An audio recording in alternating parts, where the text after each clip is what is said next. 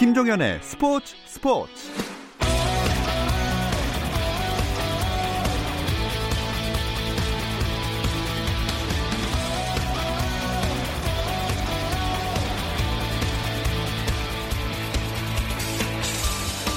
스포츠가 있는 저녁 어떠신가요? 아나운서 김종현입니다. 오늘 하루 스포츠계를 돌아보는 스포츠 타임라인으로 김종현의 스포츠 스포츠 출발합니다.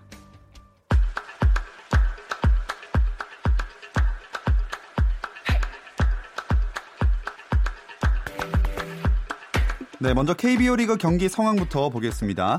키움과 삼성의 경기 6회 말 4대 3으로 키움이 한 점 앞서고 있습니다. LG와 롯데는 6회 초 5대 3으로 LG가 2점 우위를 점하고 있고요. KT와 기아의 경기 5회 말 진행 중인 가운데 5대 3으로 기아가 앞서고 있습니다. 한화와 두산은 5회 말 3대 1로 한화가 우위를 점하고 있고 마지막 SK와 NC는 5회 말 진행 중이고요. 3대 2로 SK가 한 점 앞서 있습니다. 미국 프로야구 탬파베이 레이스의 최지만이 클리블랜드 인디언스와의 원정 경기에서 4타수 1안타 1볼넷으로 두 경기 연속 안타를 쳤고 팀은 7대 2로 승리를 거두고 2연승했습니다. 한편 LA 다저스의 류현진이 소아 뇌종양 아동을 지원하기 위해 날달걀을 맞는 이벤트에 동참했습니다. 류현진은 팀 동료들과 함께 머리에 날달걀을 맞은 뒤 다음 동참자로 피츠버그의 강정호 선수를 지목했습니다. 이번 이벤트는 소아 뇌종양 인식을 높이고 기금을 모으기 위한 크랙 캔서 챌린지로 수년 전 전 세계에 유행했던 아이스버킷 챌린지와 같은 형태로 진행되고 있습니다. 미국 프로농구 NBA의 토론토가 창단 후 첫 챔피언 결정전 진출까지 1승만을 남겨놨습니다. 토론토는 밀워키와의 동부 콘퍼런스 결승 5차전에서 35점을 넣은 카와이 레너드를 앞세워 105대 99로 이기고 2패 뒤 3연승을 달렸습니다. 토론토는 남은 두 경기 중 1승만 더하면 1995년 팀 창단 후 처음으로 NBA 챔프전 무대를 밟게 됩니다. 미국 여자 프로골프 투어 신인상 포인트 1위 이정은이 퓨어 실크 챔피언십 1라운드에서 3언더파 공동 10위로 출발했습니다. 세계 랭킹 1위 고진영은 2오버파를 적어 박성현과 함께 공동 65위에 머물렀고요. PGA 투어 찰스 슈와브 챌린지에서는 안병훈이 첫날 경기에서 1언더파 공동 21위에 올랐습니다. 한편 한국 여자 프로골프 투어 E1 채리티 오픈 1라운드에서는 20살 동갑내기 신인 이소미와 이채은 투가 8언더파를 쳐 2위 그룹의 세 타 앞선 공동 선두에 이름을 올렸고 한국 프로골프 코리안 투어 KB금융 리브 챔피언십에서는 이수민이 2라운드 중간 합계 9언더파로 단독 선두로 올라섰습니다.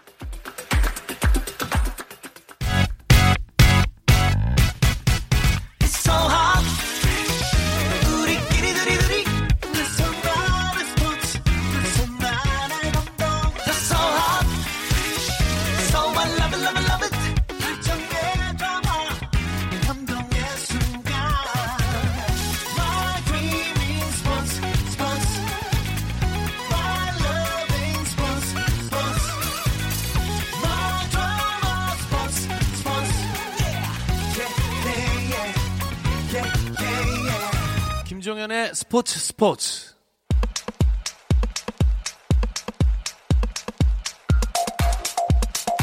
금요일에는 국내 축구 이야기로 채워드립니다. 축구장 가는 길 시작해 볼게요. 함께할 두 분 소개해 드리겠습니다. 월간 축구 전문지 포포투의 배진경 기자, 풋볼리스트의 류청 기자 나오셨습니다. 안녕하세요. 안녕하세요.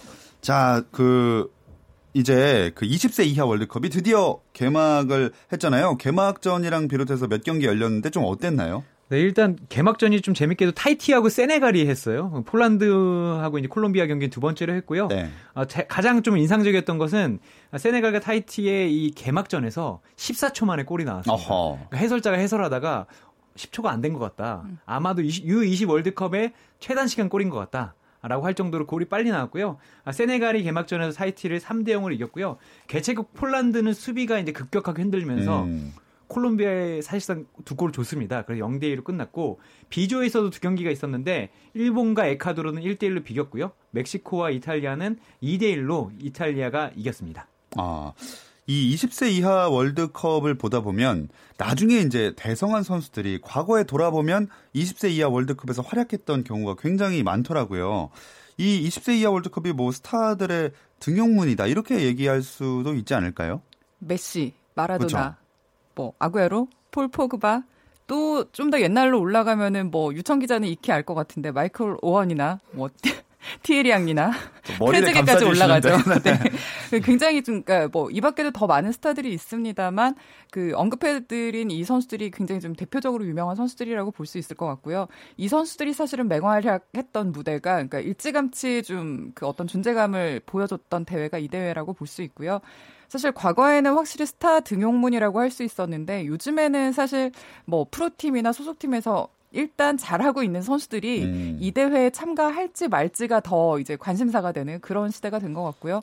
뭐 우리나라의 이강인 선수라든가 또 지금 준비 중인 그 여러 좋은 선수들이 많죠. 뭐 조용 선수, 전세진 선수 또 준비 중인 선수들이 많은데 더 그래서 관심을 좀 갖게 되는 음. 것 같습니다. 네, 몇 년 후에 진짜 아 그때 여기서 활약했는데 이제 이렇게 대성했다 이런 말을 할 수 있었으면 좋을 것 같습니다. 근데 저희가 20세 이하 월드컵 얘기하면서 항상 그 우리나라 대표팀 위주로만 얘기를 해가지고 그 조별로 좀 이렇게 전력이랑 판도를 분석해 볼 시간을 가져보면 좋을 것 같아요. 일단은 개최국이 들어가 있는 A조부터 해볼까요? 네, 일단 A조는 세네갈, 콜롬비아, 폴란드, 타이티인데요. 아, 제가 봤을 땐 타이티가 이 대회에 참가한 거의 최약체라고 볼 수 있어요. 근데 타이티를 좀 빼고 제가 봤을 땐 세네갈이 좀 가장 강한 것 같습니다. 그리고 콜롬비아는 폴란드를 잡긴 했는데 꼭 사실 콜롬비아가 잘했다기보다는 폴란드 선수들이 실수를 엄청 많이 음. 했고요. 그 수비진에서 돌리다가 두, 빼앗겨서 두 골을 내주는 셈이 되었거든요.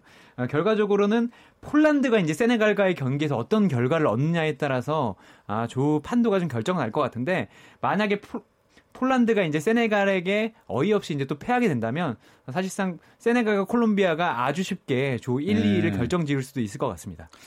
아, 하지만 또 이게 이런 조별리그라는 게 언제든지 매일 나오는 그 경우의 수 이런 또 한 팀이 오히려 한 팀이 확 약하면 더 그런 거 따져야 될 경우의 수가 많아질 텐데 뭐 A조에는 우리나라가 없으니까 그 재미로 보는 맛도 있을 것 같습니다.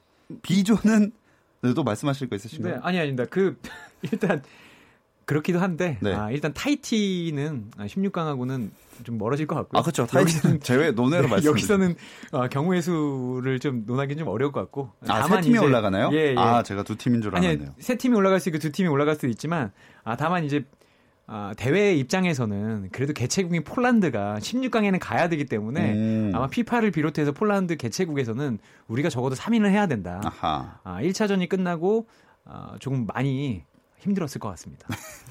네, 아, 저는 타이티가 괜히 막 올라갔으면 좋겠네요.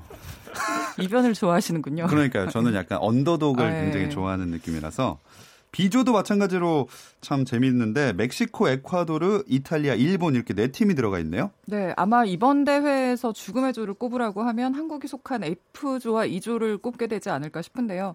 뭐 북중미, 유럽, 아시아에서 그래도 좀 축구를 한다 하는 나라들이 다 몰려 있는 어, 조라고 볼 수 있고요. 역시나 이제 비조에서 열린 이 두 경기 모두 좀 치열하게 전개가 된 편입니다. 멕시코와 이탈리아 경기에서는 공방전 끝에 이탈리아가 2대 1로 승리를 했는데 사실 뭐 이 그 스코어 라인 자체가 그 선제골을 넣고 동점골을 넣고 또 다시 어떤 골을 하나를 추가하는 그런 네. 전개여서 굉장히 좀 재미가 있었고요. 그렇지만 사실은 이탈리아가 좀 더 월등한 경기력과 어떤 뭐 신체 조건들 그다음에 조직력을 보였던 건 사실입니다. 그리고 일본과 에콰도르 경기는 양 팀이 1대 1로 비겼는데 그 사실 내용을 보면 일본이 썩 잘한다. 뭐 아주 뛰어나다라고 볼 수는 없지만 그 에콰도르 같은 경우도 뭐 주어진 페널티킥을 그 그러니까 실책을 한다거나 네. 뭐 이래서 사실은 그냥 좀 굉장히 좀 혼전이 음. 되었던 상황이고요.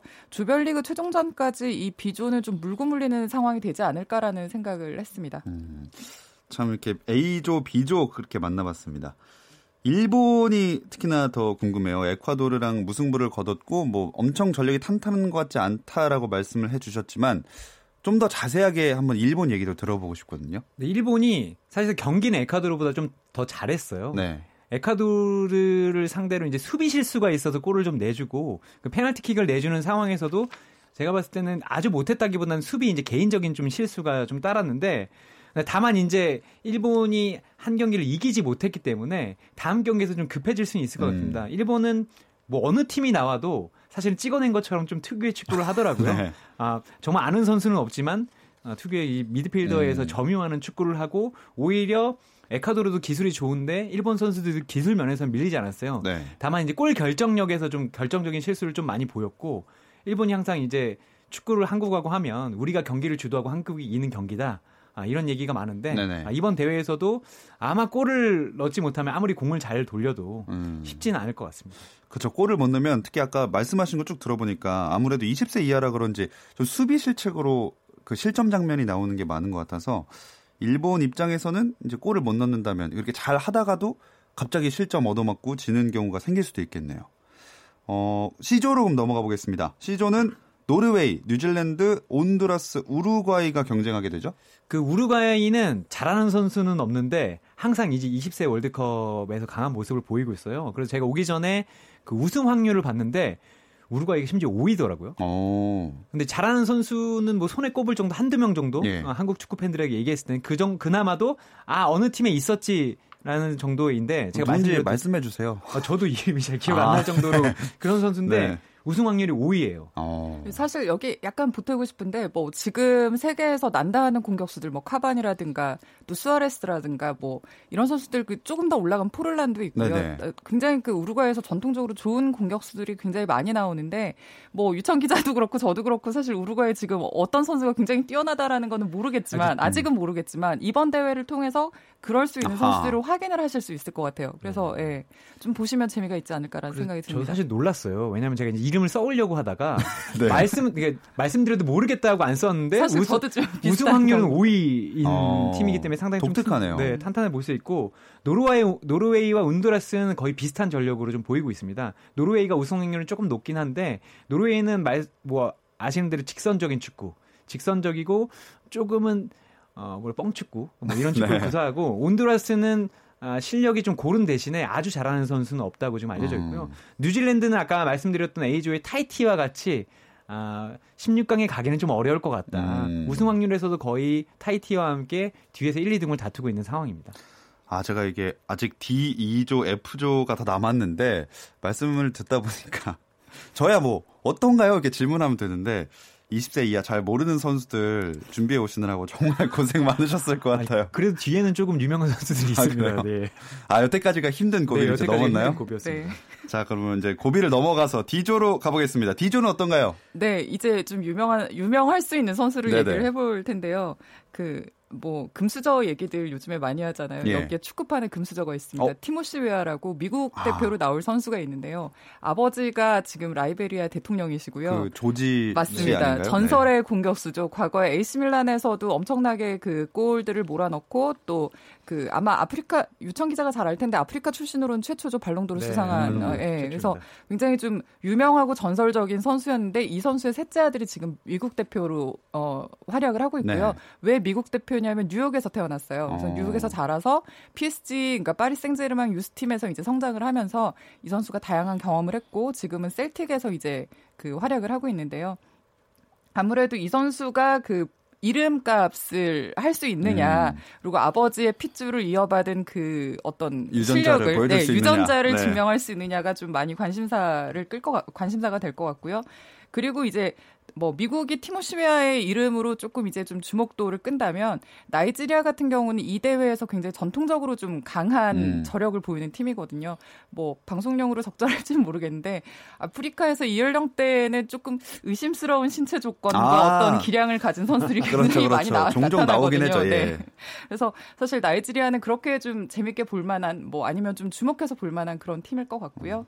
그리고 어 이 팀에 속한 우크라이나 같은 경우는 사실 우크라이나가 그러니까 축구력이 강한 나라라고 볼 수는 없는데 예. 그래도 신체 조건이 워낙에 그좀 음, 좋은 강점을 갖고 있는 나라고 또 이 팀이 조직력이나 응징력을 보였을 때는 한 번씩 힘을 발휘를 할 수 있는 나라거든요. 그래서 우크라이나와 카타르가 어느 정도 이 미국과 나이지리아에 좀 힘을 같이 좀 붙여줄 수 음. 있는지 음. 어, 그런 점이 좀 관심사가 될 것 같습니다.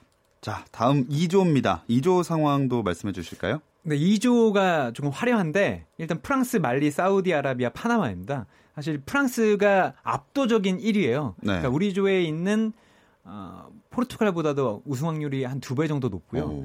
어, 그런 이유는 일단 수비진이 모두 유럽 빅리그에서 주전급으로 뛰고 있습니다. 이 알방 나퐁이라는 골키퍼가 있는데 아, 이 선수는 지난 대회에도 한국에 왔었어요. 근데 이 선수 그때는 17세였는데 주전이었고 네. 지금 피오렌티나 골키퍼를 보고 있고요. 그리고 어, 센터백 듀오인 자가두 선수는 자가두와 부바카르가 있는데 자가두는 도르트문트에서 뛰고 있고요. 어, 부바카르는 마르세유에서 이제 주전급으로 뛰고 있습니다. 근데 이 자가두 선수는 그 트랜스퍼마르크트라고 그 이적료 추산하는 사이트가 있어요. 네네. 여기서 봤을 때 20세 이하 월드컵에 참가한 선수 중에 가장 높습니다. 어. 3,300만 유로의 이적료를 추산할 정도로 그럼 원으로면 얼마죠? 3,300, 한 450억 정도 것 같습니다. 지금 20세 이하 네, 19살 정도 돼. 여러 살이보다 손흥민 연봉보다 높은 상황이 아니 그러니까 이정료 아, 추산했을 이정료. 때 이정료 추산했을 때 그러니까 그만큼 이 창창한 선수라고 음. 볼수 있고 일단 수비진과 골키퍼가 유럽 빅리그에서 뛰고 있는 팀은 이 프랑스가 유일하거든요. 근데 프랑스가 지난 대회에서도 정말 호합한 멤버였지만 16강에서 좌절을 했기 때문에 네. 이번에는 프랑스가 어 자신들이 보기에는 이름값이 조금 떨어지지만 팀으로 일할 수 있는 선수들을 많이 뽑아왔어요. 음. 그래서 오히려 저는 좀 팀적으로 무서울 것 같고 그리고 이제 말리는 아까 말씀드린 이제 나이지리아하고 좀 비슷합니다. 말리도 이제 유명한 선수들이 좀 많은데 20세 월드컵 때까지는 사실 두각을 나타내지 못하다가 이 대회에서 좋은 성적을 거둬서 프랑스라든가 스페인이라든가 네덜란드의 중하위권 팀으로 가서 이제, 이제 상위권 팀으로 음. 올라가는 아, 좀 레벨 그 계산을 봤는데 말리가 그래서 좀 2위 를 차지할 것으로 보이고요. 이제 파나마와 사우디아라비아가 그래도 3위로 16강에 턱걸이를 할 것인가 못 할 것인가 아, 이 부분이 좀 흥미롭게 여겨지고 있습니다. 자, 이제 어려운 조들 다 끝났습니다. 아무래도 우리나라가 속해 있기 때문에 가장 많이 분석이 됐을 F조 차례가 왔거든요. 내일 밤 우리나라가 포르투갈이랑 첫 경기를 갖죠? 네, 그렇습니다. 그래서 예, 시작을 하는데요. 뭐 사실 뭐 제가 앞서서 잠깐 언급을 해드렸습니다만 일본이 어, 속한 조와 함께 또 우리나라가 속한 조가 이 대회 최강의 죽음의 조라고 할 수 있을 네. 텐데 뭐 아, 르헨티나나 포르투갈은 워낙에 이제 멤버 자체가 화려하고 이 선수 대부분이 다 유럽의 프로팀에 소속이 돼 있는 선수들이기 때문에 이 선수들이 이 대회를 통해서 얼마나 자신의 그 가치를 더 끌어올리려는지가 이제 더 관심사가 될 수 있는 그런 대회라고 볼 수 있고요. 어쨌든 우리가 그 이렇게 좀 화려한 팀들을 상대로 어 붙을 때 정정영호는 사실 뭐 글쎄요, 뭐 목표니까 그렇게도 얘기를 했겠지만 사실 우승까지도 노리고 네. 있다고 할 정도로 팀 자체에 대한 자부심이라든가 그 자신감은 대단하거든요.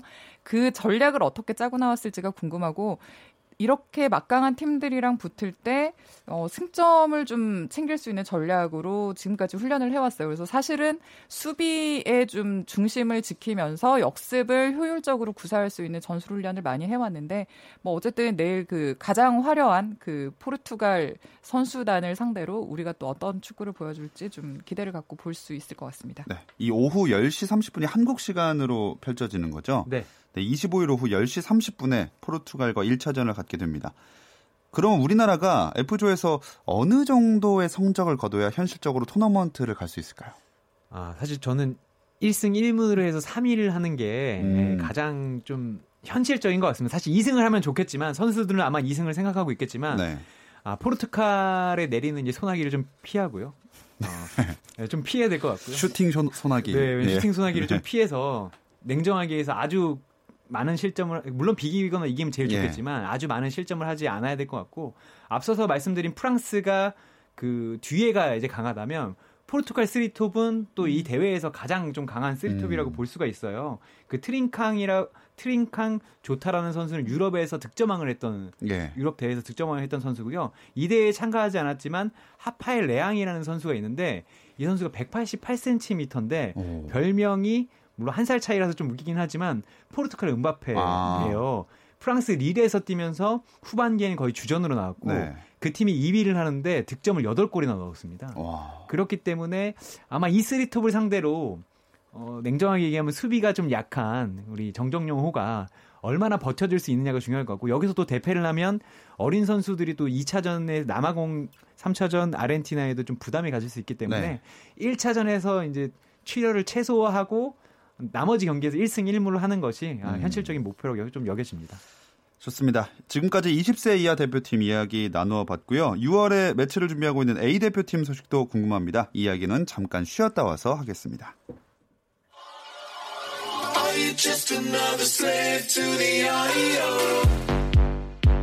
국내 유일 스포츠 매거진 라디오 김종현의 스포츠 스포츠 네, 풋볼리스트 류청 기자, 월간 축구 전문지 포포트의 배진경 기자와 함께하고 있습니다. A 대표팀이 6월 A매치 일정 이제 소화를 해야겠죠? 네, 일단 대표팀 명단 발표를 이제 27일 날 하게 됩니다. 5월 27일 네. 하게 되고요. 아, 여기서 발표된 선수들이 6월 3일 날 소집을 하게 됩니다. 그리고 6월 7일에 부산으로 내려가서 호주와 친선전을 하고요. 그리고 11일에는 아, 다시 서울로 올라와서 이란 대표팀과 친선전을 가질 예정입니다.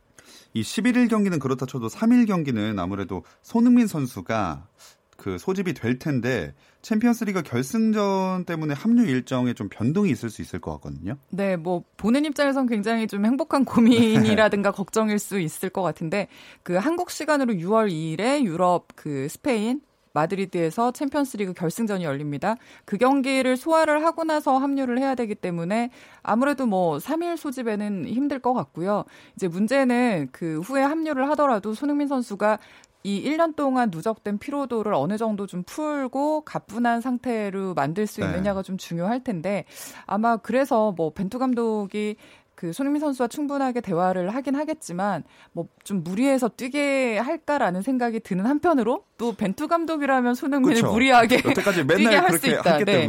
뭐 충분히 선수의 의사를 반영했다. 뭐 이렇게 해서 또 뭐 뛰게도 할 수 있을 것 같은데 손흥민 선수는 늘 항상 대표팀에 오면 자신은 그 팀을 위해서 뛰는 그렇죠. 건 영광스럽게 생각한다라고 말을 하는 선수이기 때문에 뛰겠다고는 하겠지만 아 그럼에도 불구하고 굉장히 좀 피로도가 쌓여 있을 것 같긴 하고요. 무엇보다도 또 챔피언스리그 결승전은 굉장히 좀 그 긴장감이 높아지고 네. 총력을 쏟게 되는 경기잖아요. 일단 뭐 선수가 들어오고 난 다음에 선수의 컨디션을 좀 면밀하게 체크를 음. 해보게 되지 않을까 싶습니다. 이왕 올 거라면 우승하고 왔으면 좋겠네요. 그렇죠. 골도 넣고 우승도 하고 아. 하면 최상인데요. 그렇습니다. 아, 좋은 모습 기대해 보겠습니다.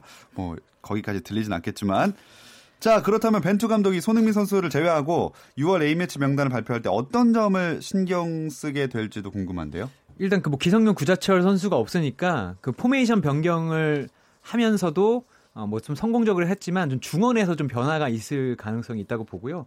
그리고 일단 풀백들의 뭐 입지는 괜찮지만 후보라던가 아니면 이 백업 선수들이 아직 좀 확실치가 않아요. 네. 지금 가장 그 선수층이 얇은 부분이 풀백이고 바, 변동과 어, 뭐랄까요. 좀 안 좋은 부분이 가장 많은 쪽인 풀백인데 아, 이런 부분에서 오히려 깜짝 발탁이 나올 수 있다고 봅니다. 왜냐하면 K리그 경기를 지금 벤투 감독이 계속 보고 있는데 어, 주전은 확실하지만 어, 뭐랄까요. 그 2인자 혹은 백업이 아직은 확실치 않기 때문에 깜짝 발탁이 있다면 아마 좌우 풀백 혹은 이제 중앙 미드필더 음. 한명 정도가 발탁될 수도 있을 것 같습니다. 자 발표가 언제라고 하셨죠 명단이? 27일입니다. 아 며칠 안, 월요일이죠. 네. 아 이제 정말 며칠 안 남았군요. 네. 자 그렇게 6월 A 매치 얘기를 좀 해봤고 그리고 이제 그 우리 두 분을 포함한 축구 기자분들의 업무량을 확 늘릴 또 하나의 대회가 다가오고 있습니다. 여자 월드컵도 얼마 남지가 않았네요. 네, 네. 20일 날 21일에 어, 대표팀이 이제 노르웨이 아그 스웨덴으로 출국을 했습니다. 왜냐하면 이제 대개 이제 프랑스 가서 친선전을 하는데 우리가 또 개막전에 개막 그 개최국인 프랑스와 붙기 때문에 네. 한국은 좀 특이하게 스웨덴으로 날아가서 A 매치를 한 경기 치른 뒤에 6월 2일 날 프랑스 파리로 입성을 할 예정이고요. 한국 시간으로 8일 새벽에 이제 프랑스와 첫 경기를 하게 되고 12일에 나이지리아와 2차전 그리고 18일 새벽에 노르웨이와 3차전을 하게 됩니다. 이 여자 월드컵도 약간 성적 전망 같은 게 약간 궁금한데. 사실 저희는 걱정은 좀 되거든요. 왜냐하면은 뭐 계속 이 자리에서 얘기를 나눴지만 골키퍼 문제가 네네. 있었잖아요. 계속해서 주전 골키퍼들이 계속 부상당하고 당하고 하면서 굉장히 좀 걱정이 많은데 선수단 내부에서는 뜻밖에도 아 뜻밖이라고 하면 안 되고 예 16강 넘어 8강 이상의 오. 성적도 기대하고 있다라고 얘기를 하더라고요. 뭐 그러니까 좀 수비를 단단하게 하고 어쨌든 그 2015년도에 기적적으로 16강에 진출했던 경험과 네. 어떤 저력이 있기 때문에 뭐 그때 기억들을 되살려서 이번에도 꼭 좋은 성적을 갖고 오겠다. 한국 여자 축구가 얼마나 발전을 했는지 음. 이번에 증명을 하고 오겠다라고 일단 그렇게 당찬 네. 포부를 밝히고 떠났습니다. 뭐 유청 기자도 나가시잖아요. 출사표를 네, 던져야 되지 않나요? 제가 30일 날 가는데 네. 어, 사실 저는 다른 것보다도 뭐 성적은 사실 여기도 죽음의 조입니다. 완벽한 죽음의 아하. 조라고 볼 수가 있는데 아, 다만 여자, 여자 선수들이 의리가 되게 상당하더라고요. 네. 여자 선수들은 최종 엔트리 발표한다는 우는 날이라고 하고 어. 선수들이 이제 떨어진 선수를 뭐, 안타까워하며 네, 너무 네. 미안하고 같이 고생했는데 나만 네. 가게 됐다. 근데 그런 의리가 좀 빛을 발할 수 있고 이게 한국이 이제 지소연이라든가 조소연이라든가 이제 황금 세대 사실상 마지막 월드컵인데 좀 좋은 성적을 거뒀으면 좋을 것 같습니다. 자, 그럼 이제 K리그 이야기로 넘어가 보겠습니다. 아시아 축구연맹 챔피언스 리그에서 네 팀이 도전을 했는데 결국에는 전북과 울산만 조별리그를 통과했군요. 네, 전북과 울산이 각각 G조, H조 1위로 16강에 이제 진출을 했고요. 경남과 대구는 분전했지만 그 2조와 F조에서 두 팀 모두 어, 3위로 16강 진출에 실패했습니다. 뭐 실패를 하긴 했지만 사실 경남과 대구 뭐 시민구단, 도민구단이어서 좀 걱정이 많았는데 뭐 알찬 투자를 했고 또 좋은 전력을 만들어서 그래도 좀 선전을 하면서 이 조별리그 를 치르는 동안에는 좋은 경기를 보여줘서 아마 다음에 또 도전할 때는 더 나은 모습들을 보이지 않을까 또 좋은 결과도 나올 수 있지 않을까라는 그런 기대를 모았습니다. 네, 사실 지금보다 앞으로가 더 기대되는 두 팀인 것 같습니다. K리그 1의 1위 울산이랑 2위 전북이 나란히 이렇게 16강에 올라갔는데 상대들도 정해졌나요? 네, 일단 울산은 일본에 있는 우라와 레지와 16강을 치르게 됐고요. 전북은 이제 헐크와 오스카가 있는 상하이 상강과 16강을 치르게 됐습니다. 아, 자 그리고 지난주에 인천이 유상철 감독을 새롭게 선임하고 첫 경기를 치렀는데 승리를 하지는 못했군요. 네, 뭐 19일 대구 원정에서 첫 경기를 치렀는데 1대 2로 패했고요. 뭐 패배라는 결과는 아쉽지만 이제 인천이 7경기 만에 골을 넣고 그 상위권 대구와의 경기에서 나름대로 그래도 어떤 그 전력을 보이면서 뭐그 내용을 보였다는 점에서는 네. 어 이제 좀 그 만족을 했던 모습이었고요. 그 유상철 감독이 이후에 그 세 경기, 그러니까 오늘 경기를 포함해서 앞으로 세 경기에서 2승 1무를 하겠다고 했는데 지금 결과를 보니까 아 1대 1인 것 같아요. 현재 아. 현재 상황에서 그래서 뭐 이 어떤 감독의 포부 내지는 네. 전략이 계속해서 다음 경기까지 이어질 수 있을지 좀 어, 관심을 가져봐야 되겠습니다. 자, 오늘 이렇게 축구 이야기 나눠봤습니다. 다음 주도 기대할게요. 두 분 고맙습니다. 고맙습니다. 감사합니다. 자, 프로야구 다시 정리해 보겠습니다. 키움 삼성 7회 말 8대 3 키움이 앞서고 있고요. LG 롯데 6회 말 5대 4, KT 기아 6회 말 3대 5입니다. 한화 두산은 6회 초 3대 1, SK와 NC는 6회 말 3대 2로 SK가 앞서고 있습니다.